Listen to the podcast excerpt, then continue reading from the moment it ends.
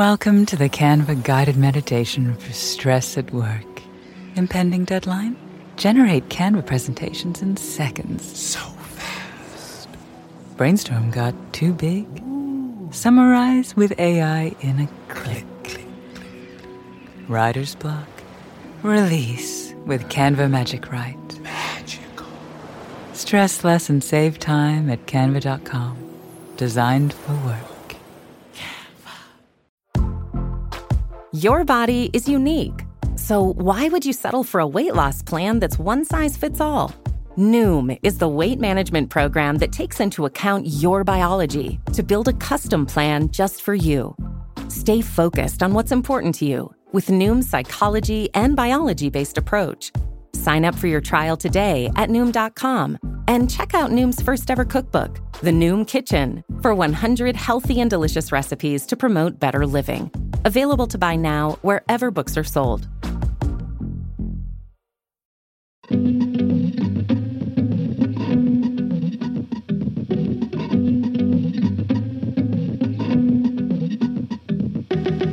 Hello, and welcome to Good One, a podcast about jokes. I'm your host, Jesse David Fox. Each episode, a guest comes on to play a clip of one of their jokes and then discusses how they wrote it and how it fits into what they're trying to do with their comedy. This is the, the second week of our, our two part series about written comedy. Last week we had on David Sedaris, the, the most successful and acclaimed humorist of a generation.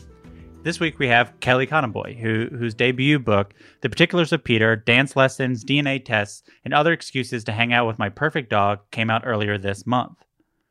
For my money, uh, Kelly, who has worked at Video Gum, Gawker, The Hairpin, The Cut, while contributing everywhere else, is the funniest writer there is. Um, I should note she's also one of my absolute best friends. We met as bloggers in my opinion, in the sort of heyday of blogging, which is sort of like the early tens, early teens, the 20 teens, one of those ways of calling it that time period. Anyway, but even before we met, I was just a fan of hers, which is a nice way of saying I always was so jealous of how funny she was. And I would sometimes maybe copy her.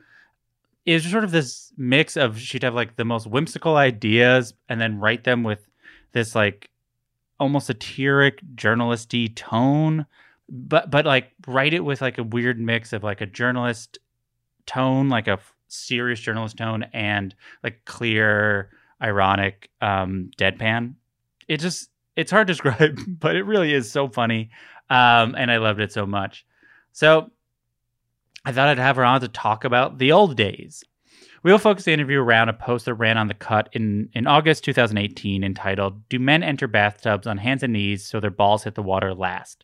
which many consider Kelly's blogging masterwork. And aren't you in luck? She will read it to you now. So here is Kelly Conaboy.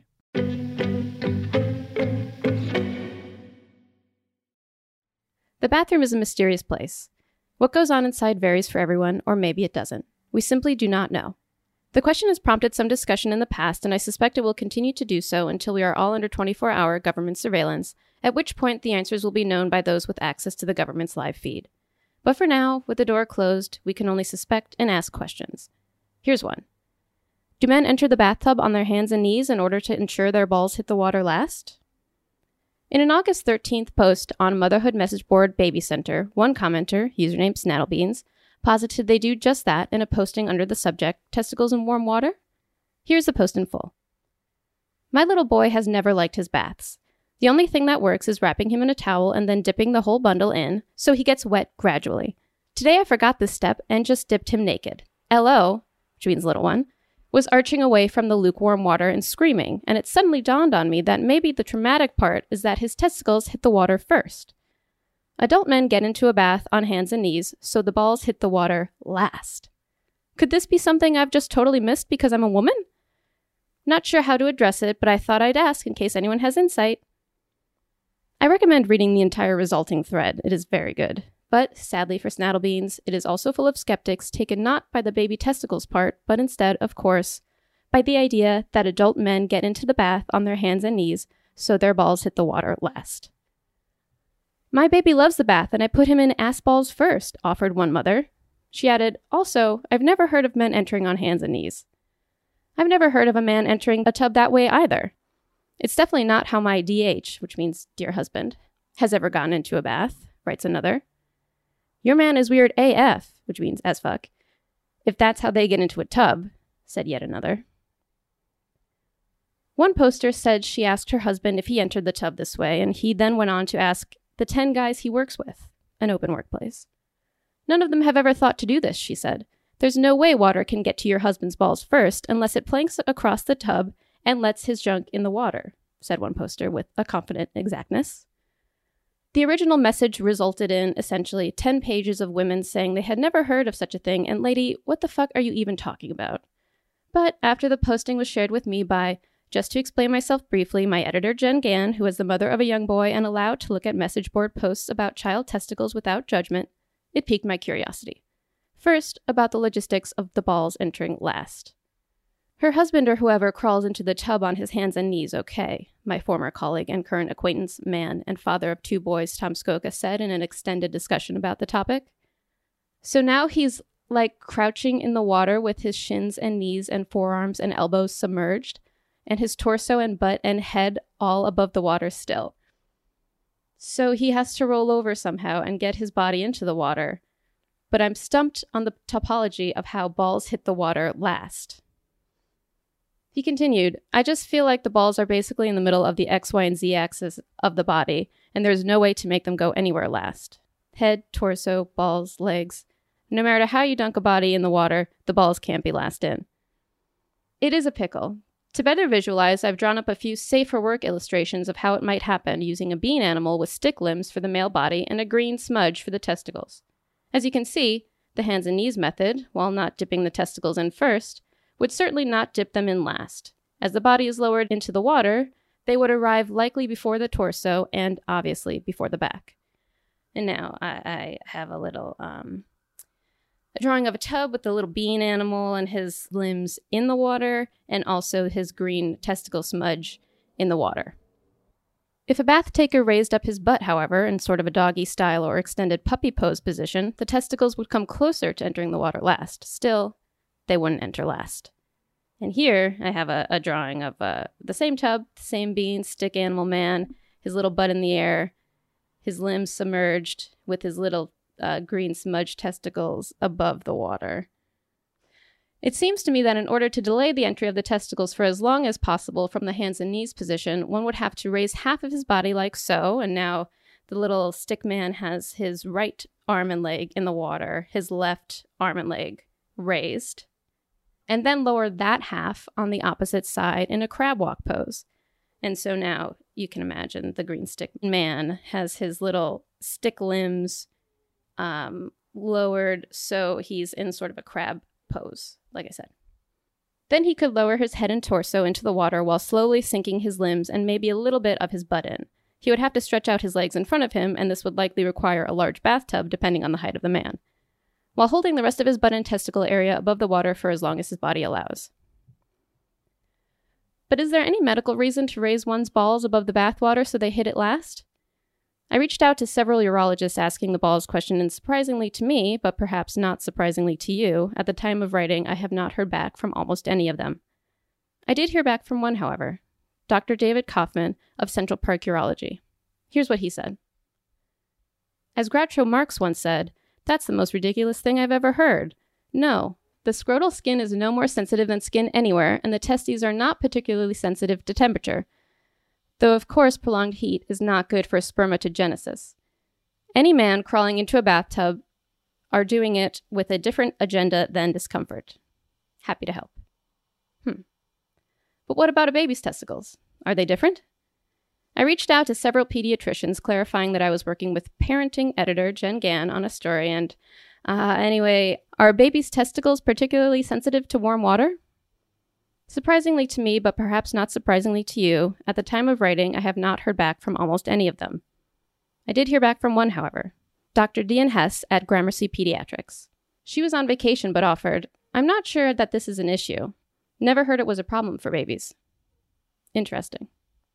For more insight into whether warm water hurts a baby's testicles, my colleague Izzy Grinspan reached out to the person she knows best, who was most recently a baby, her five year old son, Joey. In response to the question, Do you think baby boys don't like baths because it's too hot for their testicles? Joey reportedly said, What's a testable? Hmm. Honestly, I mostly don't know. Thank you, Joey. Perhaps it is not a question for doctors or children, however, and instead a question for bathtub manufacturers. Has bathtub design taken into account the fragility of man's balls? And if so, how? Do bathtub manufacturers have a suggested way of entering the bath for men? Had they done research into how men enter bathtubs before designing their bathtubs? And if so, could they share any of that research with me? I reached out to several, and again, surprisingly to me, I did not hear back from most. Pitiful. I did hear back from one, however American Standard. That is definitely a question I've never heard before, Kelly, said Nora De Palma, who does PR for the brand. She said she would check and then check back in with me the next day. Quick check in. As of Friday afternoon, we have not yet found anyone who could verify how men enter bathtubs. I asked my husband how he gets into a bathtub, and he responded with, I don't take baths so that was less than helpful. Alas, she was never able to find anyone who could verify how men enter bathtubs. Still, I deeply appreciate Miss De Palma's effort and her husband's frankness. Back to the baby center post. In the face of mass disagreement and the idea that her husband was just a weirdo, the original poster weighed in. Not just DH, but previous boyfriends as well. It is too a thing. When asked to clarify how this happens, she wrote, Knees first, and then hands, if I recall correctly. When I remarked on the weird technique, the answer was, Well, you don't have balls. Go ask your menfolk and see what they say. Of course, I had to ask my menfolk to see what they said. On Twitter, I requested men tell me how they enter the bathtub, and luckily, many emailed to enlighten me. Thank you. A man named Parker said, I just step in, sometimes slowly if I run the bath too hot. When asked if he's ever heard of men attempting to put their balls in last, he said, I don't want to be unnecessarily crass here, but one's balls are in the middle and go in at about the 50% mark. A man named Michael said, I run it super hot and throw some Epsom salts in there. Regarding men getting in on hands and knees, he said, I've never heard of anything like that. A man named Barry said, Is there more than one way to enter a bath besides fill up the tub, then step in the tub and recline in it? I told him the other way is, of course, on hands and knees. He said, I have never heard of such a thing. I refuse to believe that is a real thing. Also, balls are only an issue when the water is cold. That's why the hardest thing about going in an ocean is psyching yourself up to make the leap to groin deep. But a bath is warm and nice and welcoming to all testicles. A man named John said, I didn't know there was a plethora of bath entry methods. I put my feet in, swish the water around a bit so it's not too hot in one spot, and then plonk my butt down on the tub. Has he ever heard of the hands and knees method? No. A man named Eric said, I like to shower first, then, after a few mins, plug the drain so it starts to fill up. That way the water does not get gross and filled with pee. Once the water is at a good level, sliding down the back wall into the tub like I just got shot in a movie is the best way to get into the actual tub. It's fun. I am kinda tall though. I tell people I am six foot three, so probably actually six foot one, but it still makes most baths too small to enjoy for more than a few mins. Also, bubbles are good if available. When asked if he's ever heard of the hands and knees method, Eric offered a bit of startling insight. Not that I recall. Some sort of crab like walk from gym class is the only other method of entry I ever remember using, but I have only ever had shower bathtub combos as an adult, so hard to say if a full sized freestanding bath would change my approach. Some sort of crab like walk from gym class? Some sort of crab like walk from gym class? Like this? And then uh, uh, you see my little illustration of the, the crab in the bathtub. A man named Brad emailed me to tell me he got in the normal way, but when asked if he had ever tried crab style, he said, Kelly, in fact, I have. Crab style was in fact my preferred entrance method as a child and young person until hot tubs taught me the superior value of easing your way in. Incredible. A man named Jesse emailed and, without even so much as a prompt, offered this I am a man and I kind of get into the bath like a crab. I do a squat and inch my body very slowly into the water as the tub fills up because I get squeamish about the heat. My fiance described me getting into the bath as you do a funny thing where you hold yourself up by your arms behind you so your balls don't get into the bath until you're ready. Hope this helps with whatever you're trying to do. Jesse, it helps more than you know. Michael Roston from the New York Times also gets in like a crab. In a tweet, he said, I think the last time I took a bath, it was like a crab, but I had hurt my back, so I needed to ease in and not get hurt worse. It Seems like men are out there getting into the bathtub like crabs. But what of Snattlebean's theory then? How did she come to think men were entering on their hands and knees to protect their balls, when in fact men are entering like freaking crabs to protect their balls, or in the case of Michael Roston, to not hurt his back worse? I reached out to her through the Baby Center private messaging system to ask how she developed her theory. She agreed to answer, but requested I leave her name out of the piece as her husband is already mortified. Luckily for her, I do not know her name, and also I love her. Here's what she said It was from personal observation. Maybe hands and knees is a bad description on reflection. It's more just getting in, then sinking to knees before slowly lowering in the uh, merchandise. I saw more than one man do this, so I guess I thought lots of men do. And despite evidence to the contrary, I absolutely believe lots of men do too. So I'm here with the writer behind the story you just heard, Kelly Conaboy. Thank you for joining me. Oh my gosh, thank you for having me, Jesse. Um, I'd like to provide um, my lovely listeners some context about what we mean by blogging before we get into this, uh, so they can understand the world that gave birth to us. Uh, as we are 1 million years old, especially me, but neither of us is 2 million years old. Uh, we're talking about a very specific era of the internet. Um, so before you started, which I guess was like around 2010 and the few years after that, it's like where we, around when we both started. But before you started writing professionally, what was your evolution of knowing what blogs were, finding ones you liked? You know, what was the first one you really loved? Why? Um, what did you like about them? The first one I really loved remains like one of the few that I ever really loved, which was Video Gum, um, which I learned about um, through a friend of mine who I, I was sort of getting into writing, and and he read my writing and was like, you know, I think you would really love this weird offshoot of Stereo Gum um, called Video Gum. Uh, so that is how I found Video Gum, and I was, you know, immediately obsessed with it. Um, Lindsay and Gabe were there at the time, um, and they were both so funny. Um, and from there, I, I think I was really into like Richard Lawson's Gossip Girl recaps at um, Gawker. I was super obsessed with those. Um, and I guess Video Gum is really what opened up the entire world. and Lindsay and Gabe is Gabe Delahaye and Lindsay Robertson, yeah, right? Cool. Um, do you remember a specific post from Video Gum that you're like, this is it? There was a post on McSweeney's that was like, I don't know if you would remember this one, but it was like by Teddy Wayne, I think that, and it Mhm. was Ashton Kutcher fan fiction, but written from the view- viewpoint of like a middle schooler going to her like dance. Yeah. Um, and I remember being in class in college and reading that on my computer and just having to stifle real laughter. Um, and thinking it was so funny. What did blogging represent for you as a goal, as a thing you wanted to write? Um, yeah, I mean that when we were getting into them, it was sort of a weird time, um, because they seemed, especially with Video Gum and the Best Week Ever blog, and even stuff on Vulture, like the Yeah. recaps. They it was like so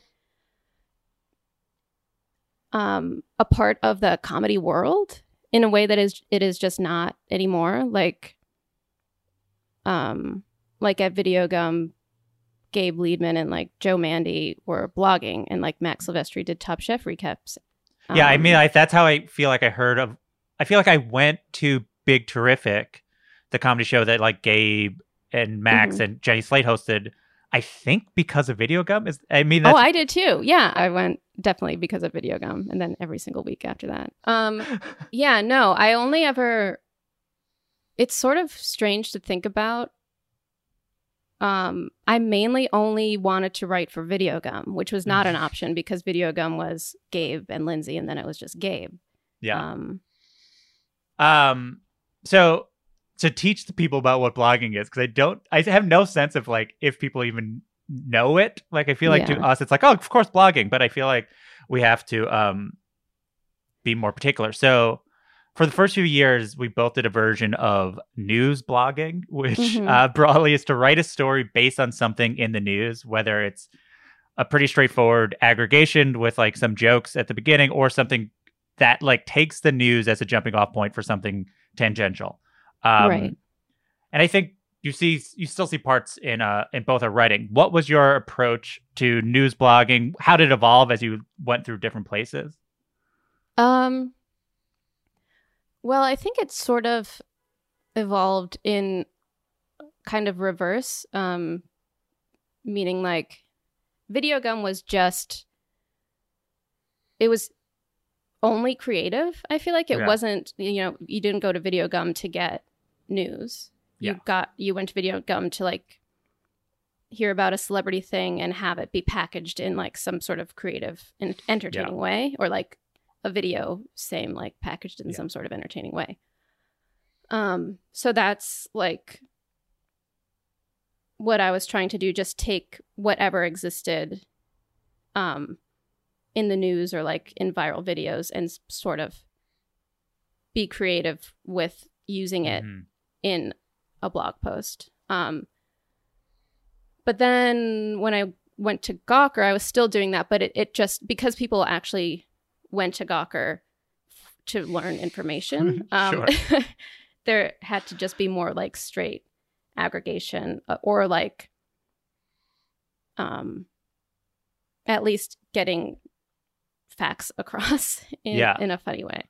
I remember I was recently reading old posts and I was like, you have no, I, for written things that this, when I first started, even when I first started Vulture, you're like, you have no idea the information of the thing that I'm telling you about. Like, I wouldn't put like when the movie was coming out. I'd be like, a movie's coming out.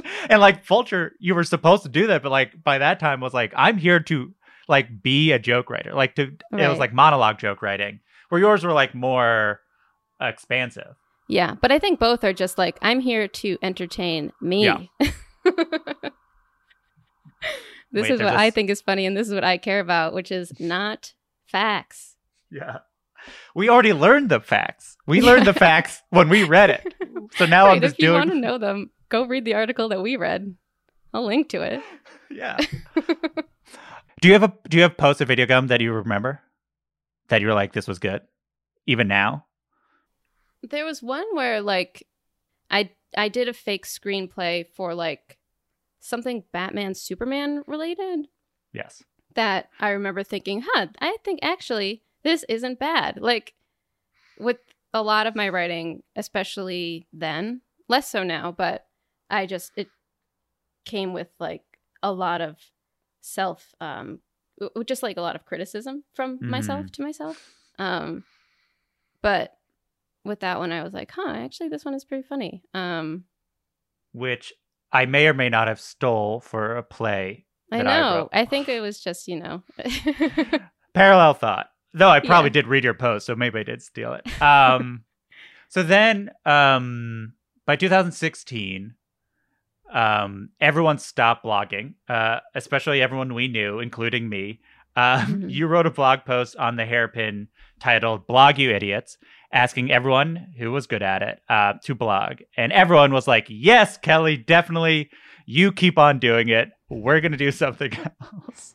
I feel like everyone, including myself, was like, Yeah, I missed this. I'm going to get back to it. And then no one did. I know. Um, the the response was very enthusiastic and then nothing happened, Yeah. which is, you know. Why do you think uh, blogging as we knew it ended? Um Well, I wrote that post the day or 2 days after Gawker um died. Mhm. after like the final day of Gawker. Um, so part of it is definitely that the places just don't exist anymore. Um, like you know, hairpin, video gum, yeah. Gawker, none of them exist. Vulture still exists. Um, but that so that's part of it, and like there's no. I think people realized the people in charge realized like, well, this is not making me the the amount of money that I could be making if it's Mhm. just somebody, you know, rewriting about Meghan Markle or whatever. Um, and then I think also Twitter is sort of Yeah. a huge killer of anything um, good Yeah. in general, and also in terms of blogging. I think um, if people, if they didn't have this outlet for their stupid little jokes, um, they might be more inclined to put them in Yeah. a blog post. Yeah, I it's I feel like you don't say it anymore, but I do feel like Twitter started and called themselves a micro blogging platform. Mm-hmm. And then there's just like now it's only Twitter and there's no real like there's like Vulture we have some sort of news blogging, but it's it's not around that time there wasn't this thing of a culture of bloggers and like you went into it to be bloggers and you did not see it as like a path to journalistic success. Right. um i stopped partly because um my bosses didn't want me to do it anymore. I was doing other stuff and they're like please do the other stuff. That as you said like gets us more traffic but also um 2016 i don't know if you know this was the year trump ran for president Mm-hmm. Mm-hmm. and I know I felt really um weird to do sort of like fake news when there was like real news being done. Yeah, definitely. There were a lot of people questioning of like journalism's failures around that time and I was like am I contributing to it? Am I at like um I also remember we did a post that um was about um Empire and a, for a, a vulture style news post, you usually sort of have like a fun thing at the beginning, maybe it's a joke, and then you like write three facts, give or take, and then you have a joke at the end that's like goodbye. We put a joke. This sentence is fake, and because all of our readers, I assumed knew that, you would just like you'd take advantage of that and do like really deadpan jokes in the final sentence Mhm. because you don't want to like really do a big swing and make a big deal of it because you want it to be more of an inside joke. And I remember, um, I- I think I pitched the jokes, but it was Alex's post, and it was something about like Zac Efron being cast on Empire, and but it was said really straight because he'd worked with Lee Daniels. I don't know, and a bunch of people aggregated it as real information. Oh no. and I was like, oh, like the internet's full of strangers. Yeah, it makes it harder to have um, a little community where you do super silly stuff. Um, yeah. Yeah. Yeah. So, but you persevered, and we all thank you for it. oh, I try. I think, um, I mean, I remember in 2018, we're gonna have to talk about the story. The the internet, a place that used to seem okay, uh, now is really bad, except for you, who stayed good. Uh, you were writing for the cut, uh, but you weren't necessarily doing the news as much. Like you did some of it, but like a lot of it, where you do these stories that wouldn't have news pegs, but I would, I don't know, I would still categorize them as blogging. Mhm. Would would you like? If so, what does it mean if it's not sort of reactive in the same way? Um, yeah. Um, I think of basically everything I do as on the internet as blogging. um, you and I have talked every day for like the last six or seven years. And for many of those years, I'd pitch you ideas and say, you should write these things. And you would laugh and um, say, sure. And then you would never do any of them, Mhm. um, which is, uh, it's okay. But some ideas you did do, for context, is you, you built a gingerbread house that could fit Peter, your dog. Uh, you asked like 1 million famous chefs if bay leaves actually do anything. Uh, you did a story about uh, what do guys keep in their backpacks. You made a giant cinnamon roll. Uh, you got Tony Hawk to teach you how to do an ollie. You did that story about whether soup is a beverage or a food. Um, when you're looking, f- what are you looking for in an idea? This is like I've always. This is truly I've always wanted to know. What are you looking for in an idea? Like, talk to me what it feels like for there to be something worth looking into. Um, just a genuine curiosity, um, Mhm. or a genuine like with bay leaves, like a genuine grudge that I have, or, or I did a similar thing. Well, not similar, but um, for the Atlantic, I wrote about the like U-shaped pillows people wear on airplanes and like how they're just terrible and and um so yeah something a genuine curiosity or genuine grudge is something i or something i uh genuinely really care about. Um Yeah. yeah the trouble with like i think it's easy to um c- like come up with an idea and be like oh yeah that's like a story for kelly. Um because they're all like stupid and little and like there are a million stupid little things.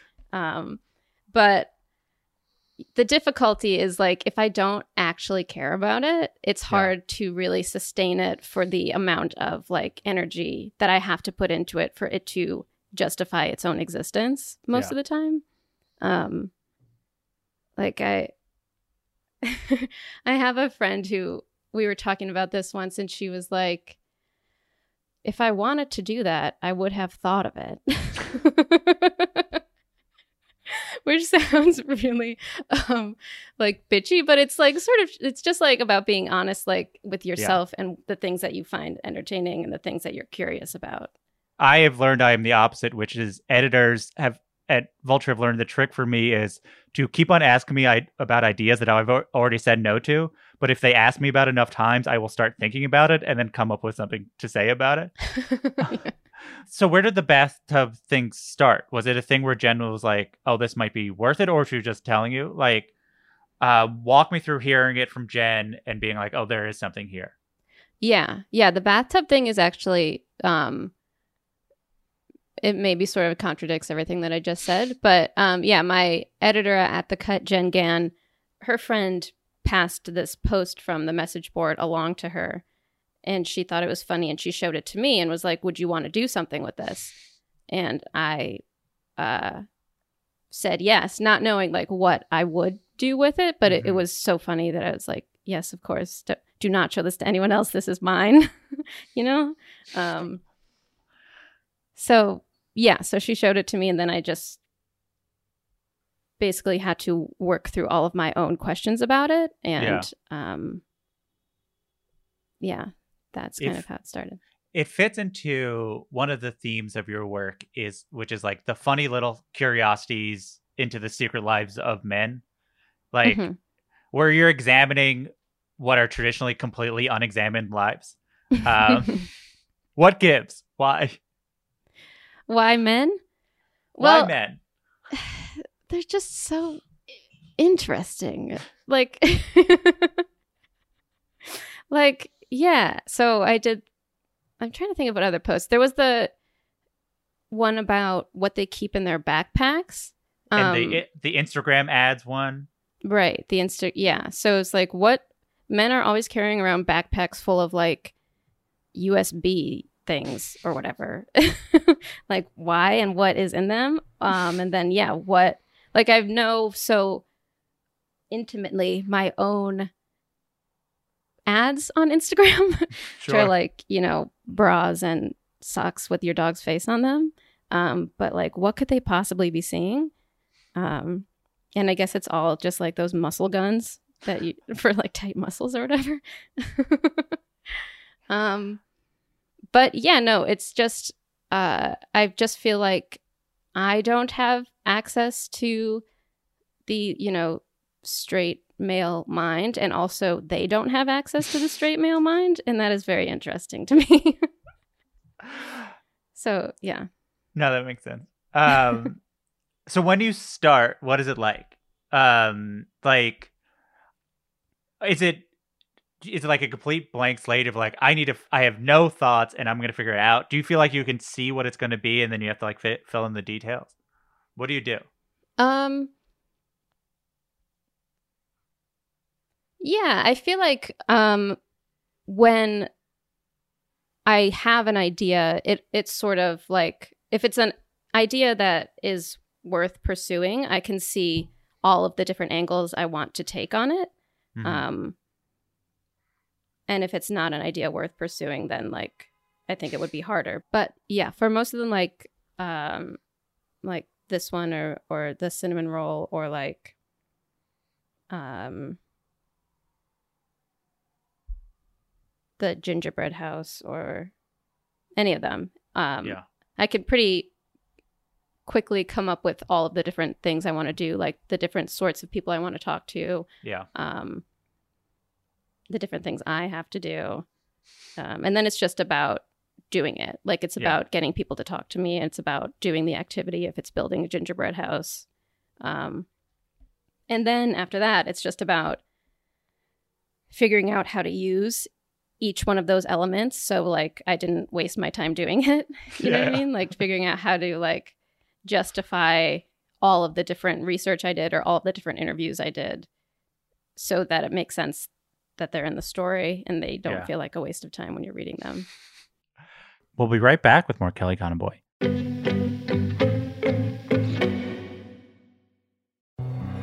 Hi, I'm Ben. I suffer from a condition called writer's block. It strikes when I'm at work. That's why I choose Canva Magic Write. It works fast, generating texts in seconds, thanks to AI. Common side effects include increased productivity, compliments from coworkers, feelings of satisfaction. Now I can say bye bye to writer's block. Ask your boss if Canva Magic Write is right for you at canva.com, designed for work. Most weight loss programs focus on restriction and inflexible routine, which is why most diets fail. But Noom isn't a diet. It's a weight management program that uses psychology and biology to help you develop healthy, sustainable habits. Noom believes that weight loss starts with the brain, and their daily lessons are tailored to help users understand the science behind food cravings and eating choices. Whether you want to lose weight, increase physical activity, meet a health goal, or simply change the way you think about food, Noom can help you build healthy habits while still enjoying your favorite foods. Stay focused on what's important to you with Noom's psychology and biology based approach. Sign up for your trial today at Noom.com and check out Noom's first ever cookbook, The Noom Kitchen, for 100 healthy and delicious recipes to promote better living. Available to buy now wherever books are sold.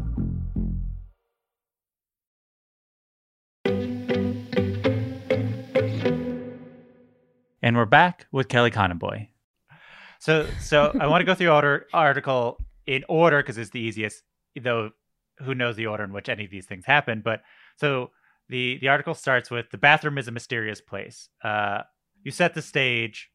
The stage is the bathroom, and then the what is um one thing that captures and it's something that you have to do deal with a lot within in your book as uh, is the nature with pet ownership is bathroom talk and humor though i think of you as a very proper writer or very or like you just don't you're like a, a not dirty writer yeah. in like the like you you'll write often that is private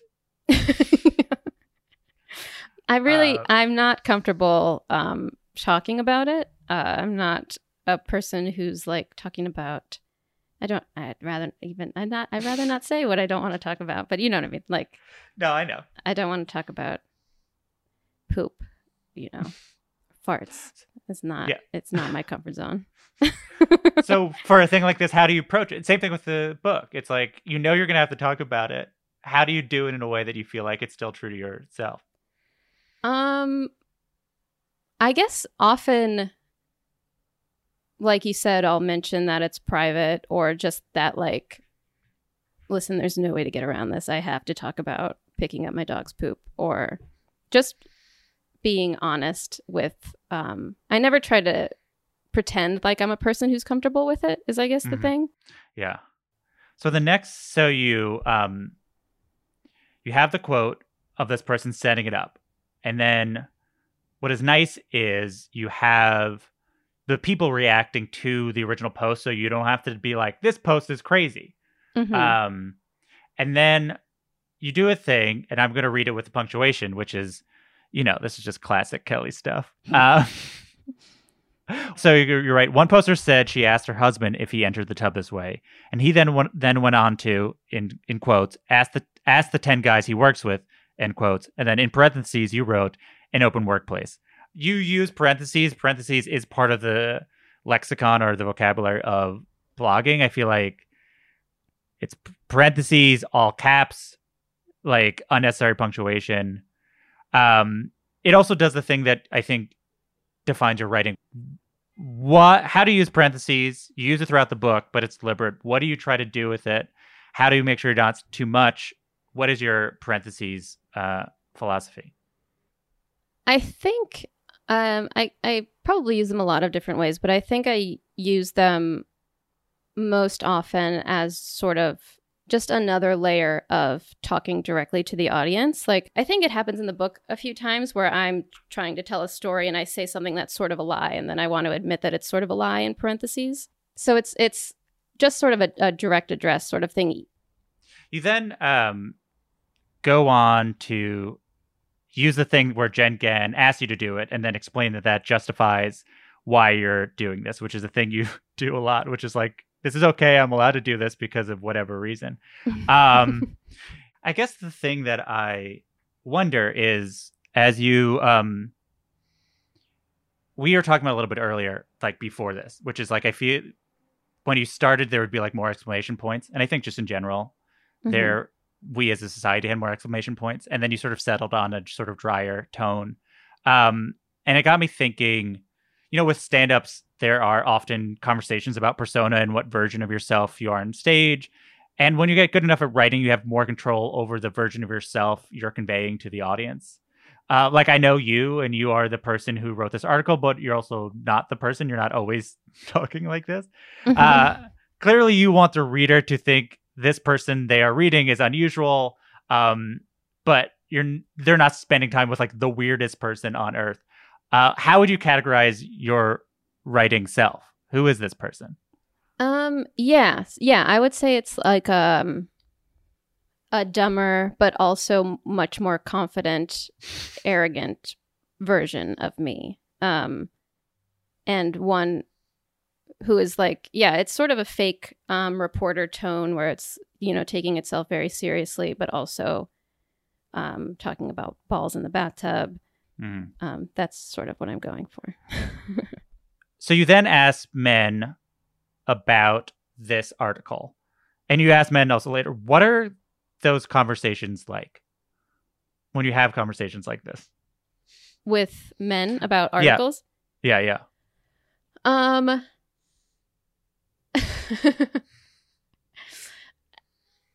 For this one it was um sort of surprising how uh the men I talked to how willing they were to talk to me about their balls. I guess it shouldn't have been surprising, but they were just very game to be like to either tell me that they do or do not try to put their balls in last when they get in a bathtub. I I guess I shouldn't have been surprised though. But um for other stories, I think men can be I mean, people know when you're trying to make fun of them. When Yeah. you ask, you know, your friend, "Hey, I'm doing this story about what men could possibly be carrying around in their stupid backpacks." You know, they're not going to be like, "Oh, well, let me get mine out and check." Yeah, yeah, yeah. I, I feel like if yeah, when you've asked me, I'm like, I don't have anything funny to say, so I don't want to waste your time. I mean, this one I'm sure I would be like, I don't want to talk about it, but right. Uh, yeah. And I, I know you wanted to note that the Jesse in this post is not you. yes, no so way. we can make that clear. But the Instagram one, I think I told you, and I'm like, it's not interesting. Um, Right. Yeah, and I mean, I think that's probably also with the kind of stories I do. People think their answers are not going to be interesting, but they are. There you go. Uh, that's true. Um, so then you go into this part where you ask experts, and this is like the Kelly thing where you talk to these experts.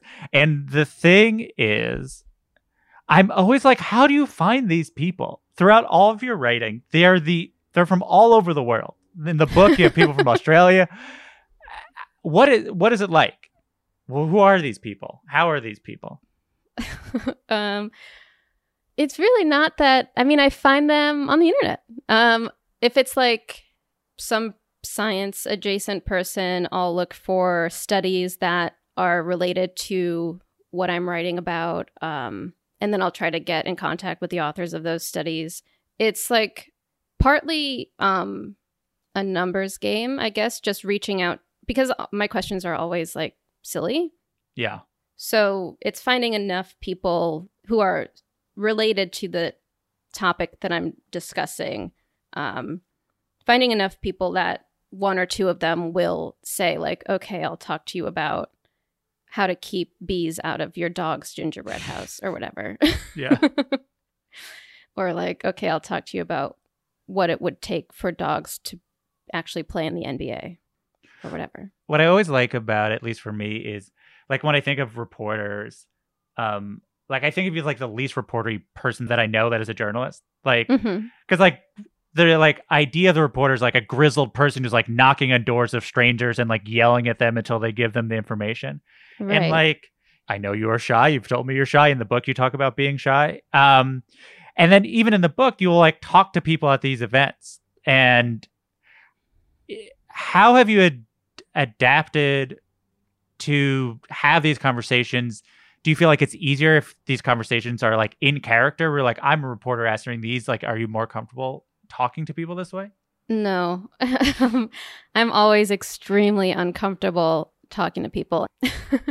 and I do a lot of my reporting via email, which helps. Um, it also helps to just like email a ton. Like for the Bay Leaves chef post, I ended up with like quotes from 30 or 40 chefs. And that was a result of emailing like 120 chefs, you know? you then it's like now you're in the third act you um you're back to the message board the response you reach out to twitter um you get the sort of crab revelation Mhm. um i imagine all of this is sort of happening at the same time so ha- when you have all this stuff how do you determine oh the ending is going to be sort of this like the crab reveal Mhm. is like how what what made you at what point when you're working on you're like oh i'll end this with the crab and that's that's where it's going to go I guess that w- it wasn't until I had all of the parts together that I puzzle pieced them um, into the the story, um, which doesn't always happen. Like I, I've done a million stories that didn't actually have this sort of semi revelation at the end, um, like you know, talking to dentists about why they're mean. I did a story about that, and like the answer was like dentists don't think they're mean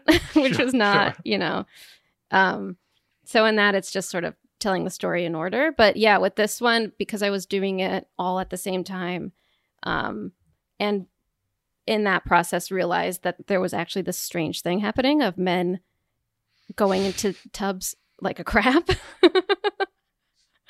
um it it was just about trying to piece it together and and hold out on telling that part until the end. Yeah. And then so the ending ending, are you working on that? What are your goals with a kicker, as they call it, the last sentence in a story? Um I guess my goal with that, well, that was another thing I guess about this ending, which was that I did not expect the original poster to talk to me about it. Um because I, you know, I messaged her and I was like, I'm doing this story about your weird post about putting your baby's testicles in the water. But yeah, no, she was game and she just I really endeared herself to me. So I guess I wanted to end with kindness to her. Yeah. Because she's the hero of the story. Yeah. I think she's great. She's like funny and and I wanted to end um just acknowledging the fact that it is strange that men are genuinely doing weird things Yeah. because of their testicles. Just very strange.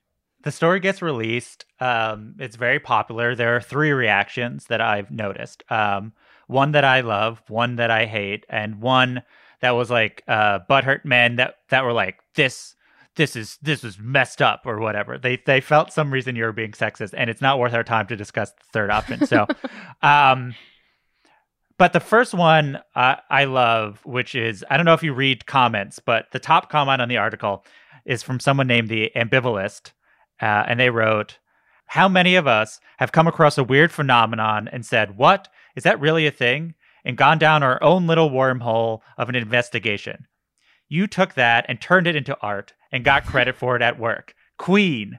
Um, so this is a particularly evocative version of what is sometimes a, a snarky comment that I think we've both gotten, which is like, "You got paid to do this," Oh or yeah. I personally love it when people are like, "This is your job," lol. Um, right.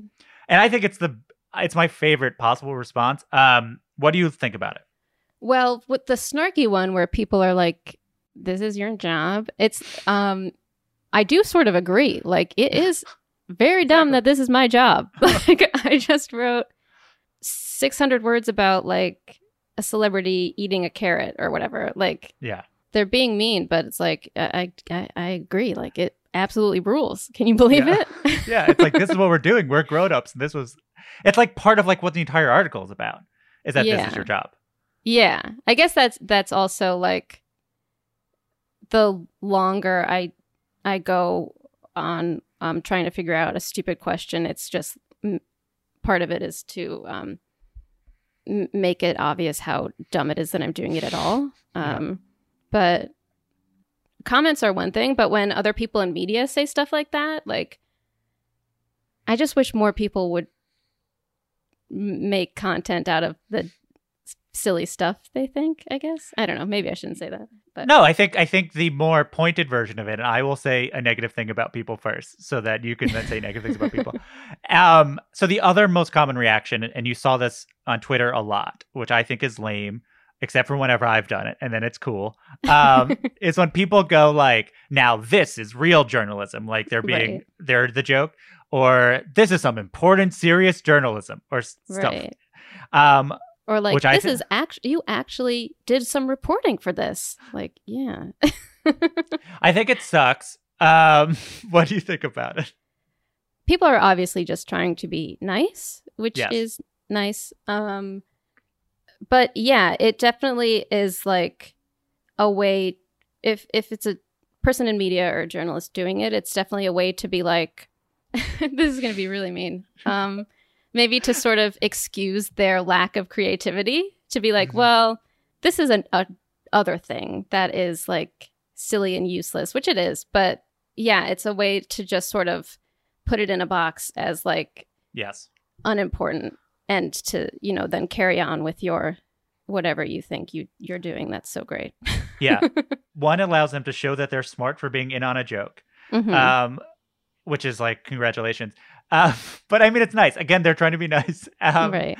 And then it's also to draw a distinction of Yeah. like, the, the point is that it's fake, it's not real, and that's bad, which is like, there's been versions of this in journalism. It's like what the Daily Show used to be or whatever, which is like, this is fake journalism in a way, but it is like, it is journalism. it is. it's not real, but it's still real. yeah. Um, so I want to talk about your book, but I, I would love for you to read a little bit from it first. Can you read the part I asked you about about the time you took Peter to Woofstock, uh, a dog festival in Canada? I couldn't put Peter through any more Woofstock after his devastating loss, so we left to return the next day.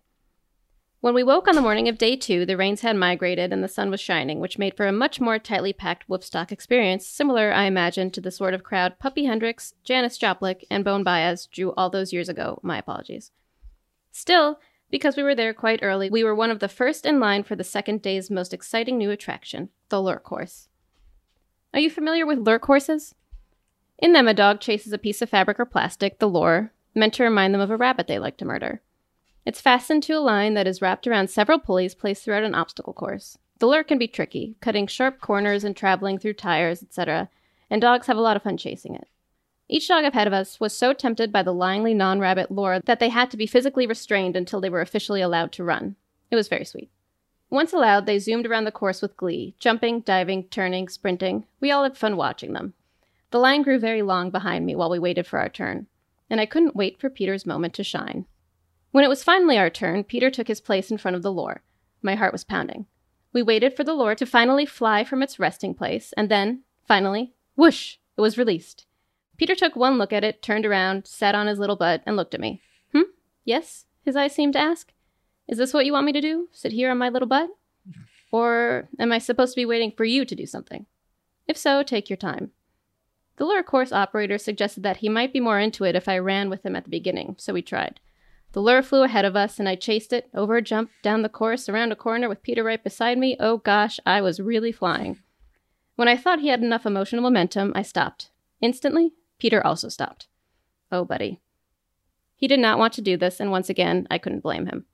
There was a lot of pressure. A big crowd, a piece of fabric that hardly looked anything like a rabbit. Who are we kidding? His charm shone through his failure still, and we left the course to a large round of applause from the crowd. We deserved it. Just as Peter finished his brave display of lure course noncompliance, the band Three Dog Day, haha, took the main stage.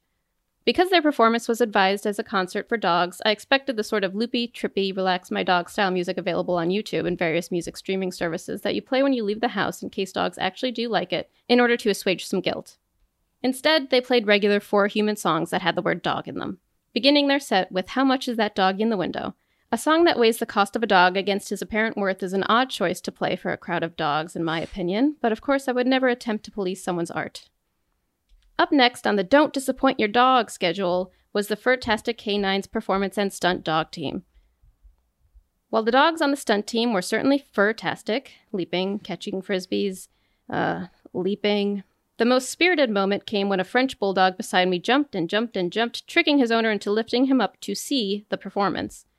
The performance took place inside a four foot high gate, so Peter and most of the other dogs were not able to view it. The French bulldog, playing his owner like a fool, then completed his plan by jumping from his owner's arms directly into the arena. Freedom! Freedom! Freedom to join the Furtastic K9's performance and stunt dog team! He was promptly removed. The dog talent show took place on the main stage. I guess I'm not sure the level of talent one should expect from a crowd of dogs gathered for the sake of enjoying a festival, but a few people had acts, ringers, there to scoop up the glory for themselves. They had their dogs dance, jump on their backs, things like this. Most, however, did not have very well defined talents, and I think that is just fine. One woman's dog, a very tiny chihuahua, punched her in the face. Okay. The woman I respected the most got up on stage and announced her dog did not have a talent and that they would be winging it. The dog did absolutely nothing, her promise was fulfilled, and I do believe they should have won. Peter did not compete because I think it should be obvious by now that he has too much self respect. That's great. Can you tell me the story of realizing Peter was your muse? Um, yeah. So a lot of my writing is just like what I'm doing immediately. Like I'm having a donut and then, you know, write about how isn't it so great that you could buy a donut for a dollar or whatever. Um, so it, it sort of came out of that mindset and just being around him all the time that all of my ideas became about him. Um, mm-hmm. And I, so I would write about him for the cut and I wrote about him for the outline, but then eventually it was just like, um, I can't keep writing articles about my dog. People want me to write articles about other stuff. Um, sure. So then I, it became a book. I was thinking about this post and Peter, and I realized one similarity is Peter's also a man. Um, you mentioned this in the book that you know that dogs can be women, uh, but I sort of can't imagine you writing about a female dog. Um, it just seems like well, Kelly would be writing about a male. Like, I yeah. just have you thought about this? yes. Well, yeah. Um, and you're not the only person who has thought that. My I my friend Leah, I think, once said to me, like, I can't imagine you.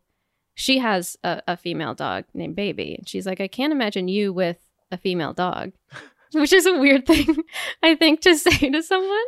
Um, but also, I, I guess, I mean, I've never cared for a female dog. I've never had one. Um, I guess that yeah, the the boy dynamic, writing about a, a little boy, is just um, sort of my my wheelhouse. Yeah, I guess also the alternative would be like the sort of language that is like complimenting a woman mm-hmm. is like much more cliche in society currently. Yeah, that's true. Like, I wouldn't. That's true. It would be it's like easier Broad to City. be. Yeah, it's easier to be sort of silly when you're saying your male dog looks like Audrey Hepburn or whatever. Yeah. Uh, of the conversations we've had um, 1,000 times, one was, what the hell will we ever write books about? Because people are like, you should write books. Mm-hmm. And now, in retrospect, um, now that yours is out and I'm currently on, working on mine, the answer was like extremely obvious. Yeah. Um, I'd write a book about like. yeah, yeah. The thing we write only about all the time. Um, but uh, especially now that you've done it, what about Peter felt like the right vehicle for a Kelly Conaboy book? Um, partly just that, like, I love him so much and I'm so curious about him that I can spend a whole book writing about him without boring myself um, Mhm. and without just wanting to stop, I guess. Um, but yeah, like I said, I, I had all of these things I was curious about in terms of him and all of these things I wanted to write about that didn't really, unless I started a website that was like peter.com, it, Yeah. it wasn't going to really make sense anywhere. So yeah, a book uh, was sort of became the obvious thing. I think the thing that we most share as writers is we're both motivated by not being bored while working on it. Yeah. I think that is that is the thing that has become abundantly clear. Yeah. Um, clearly, you you were motivated by people knowing things about Peter, but um, reading the book, it, there's a lot about you. Some of that I didn't know, some that I knew. That I think you a person really gets to spend time with like how a person like that is you thinks about their their world. Um, what about telling Peter's story allowed you to share the parts of yourself you wanted to be known? Um, and what about yourself did you hope the readers did learn? Um, yeah, that was a uh probably the most difficult thing um about writing the book because like like you mentioned in my writing, I'm not I'm me, but I'm not really me. I'm sort of you know a sillier um version, but I couldn't really not be me in the book. Um, like I'm still a you know a sillier version, but I'm not the like arrogant weirdo that Yeah. I have to be to do some of the other writing that I do. Um, so that was difficult, but and yeah, I, I'm not really used to writing about personal stuff. I I shied away from that um, for my whole career, basically, um, until this book.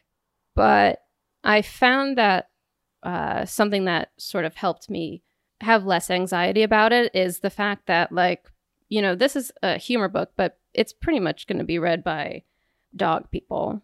Um, that's like the audience. And, you know, dog people are, I have to assume, sort of crazy in all the same ways. And I feel like a lot of people are going to read the stories and think about not me, but Hmm. themselves and their own relationship to their dog and their own experiences with their dog, which helped.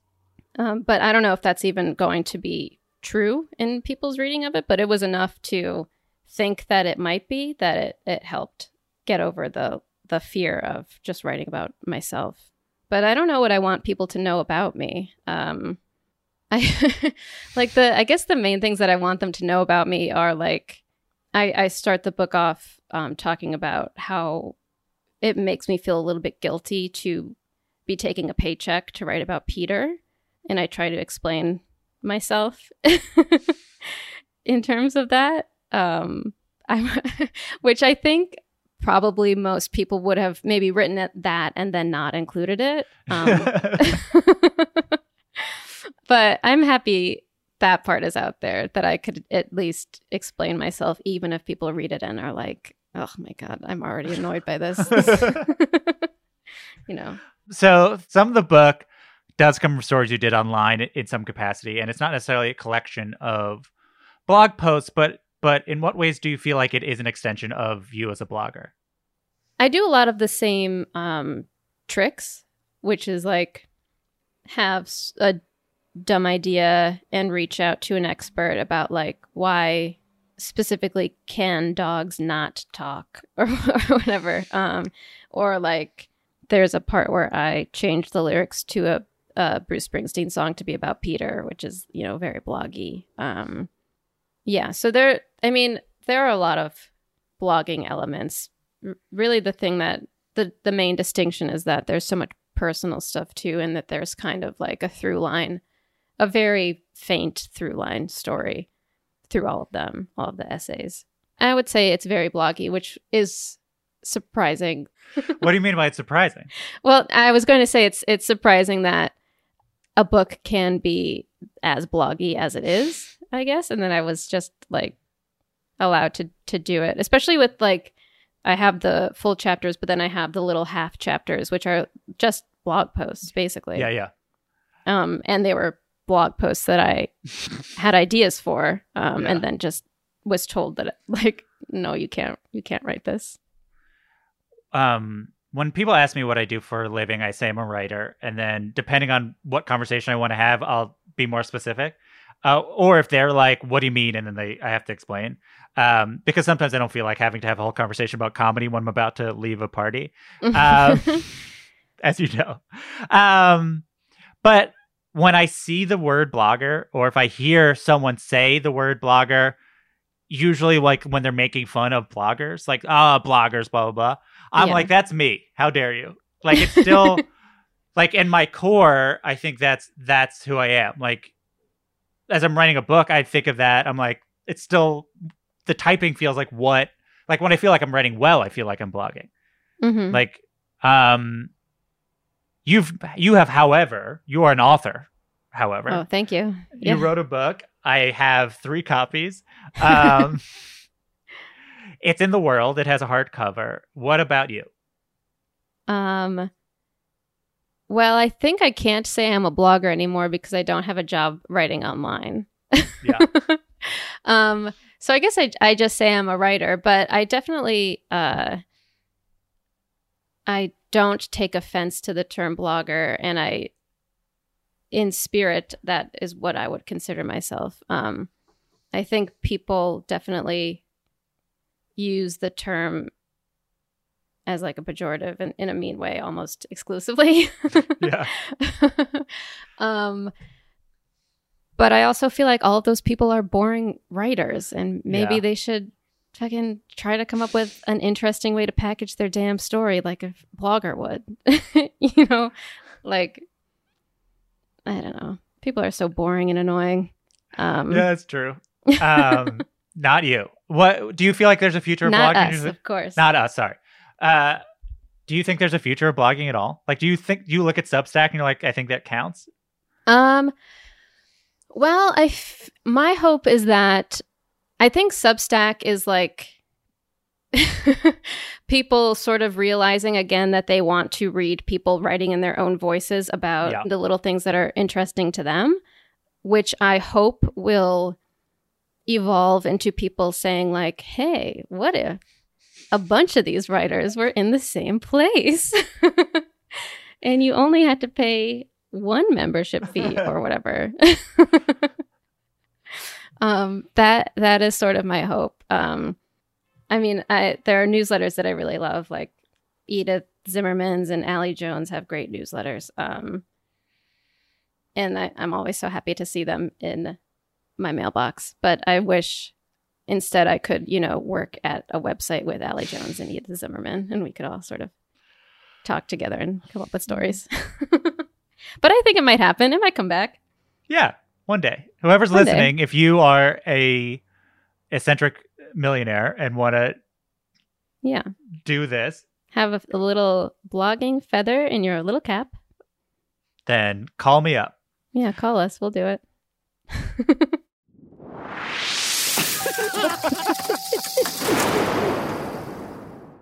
So that sound means it's time for our final segment. It's the laughing round. It's like a, a lightning round, but because this is um, a, a comedy show, it's it's called the laughing round.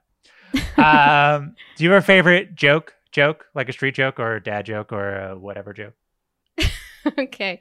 Um, did you get a haircut? No, I got them all cut. Uh, I do like that joke. Um, Okay. what is something you wish you wrote? Um, I when I ask comedians, it's usually a joke they wish they could steal. So Mhm. it'd be like a, a any sort of writing could be a blog post that you wish you wrote, and be like, I wrote that thing, and everyone loves it, and me too, and I'm a genius for doing it. it would be um, Edith Zimmerman's her column from the Awl from a long time ago, letters to the editors of women's magazines. That was so freaking funny. Oh my god. It's the holiday season. What's a good candle to give as a gift? For context, you used to review candles, hmm but you're still an expert, in my opinion, because I don't know who else I would ask. Thank you. um, I I definitely recommend this uh, brand Keap, K E A P. Um, they have a my favorite candle, um, Wood Cabin, is the scent. Um, it's great, great for winter, sustainable. Well, kind of, kind of maybe more expensive than you'd want to pay for a candle, but not more expensive than I would want to pay for a candle. So Mm-hmm. Keap Wood Cabin. Do you have a favorite Gilmore Girl joke? Yeah, there's one that always I actually just saw it recently in my my current rewatch. Um where uh the grandparents the Richard, the grandfather, his mom is visiting and he his, his mom and the grandmother um don't like each other and the grandmother suggests uh that they go to the arboretum um for the day to you know have an activity and the uh richard's mother says um i don't want to spend the day around plants emily. I'm not a bee. It always makes me laugh. Uh, i'm not a bee Uh, thank you, thank you so much. That was that was great. thank you so much for having me thank you for being my friend Oh yeah, thank you for being my friend. I should have said that. That would that would be classy. That's it for another episode of Good One. You can buy the particulars of Peter wherever books are sold. Follow Kelly on social media at Kelly Conaboy. Good One is produced by myself, Jelani Carter, Hannah Rosen, and Camila Salazar. Godman Shugachin did our theme song.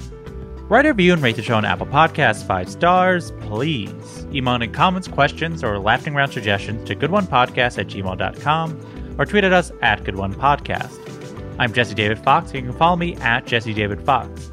Good One is a production of Vulture and the Vox Media Podcast Network. We'll be back next week with Kathryn VanArendonk and the best specials of the year. Have a good one. Canva presents stories to keep you up at night. It was an ordinary workday until The Singapore presentation is at 3 a.m. the office was shocked. But That's when we sleep. Maya made it less scary with Canva. I'll just record my presentation so Singapore can watch it anytime. Record and present anytime with Canva presentations at canva.com. Designed for work. Why do you run? Why does anyone? I always thought that runners loved running, and that's not the case. Most runners hate running, but they choose to do it. In the new docu-series Running Sucks, brought to you by Team Milk, Abby Ayers learns why women runners everywhere are driven to go the distance. It really is about taking my power back and proving myself wrong. Team Milk is about fueling women's performance and helping them along their marathon journeys. You can sign up now for the inaugural Every Woman's Marathon taking place in Savannah, Georgia on November 16th, 2024. Learn more and register at everywomansmarathon.com.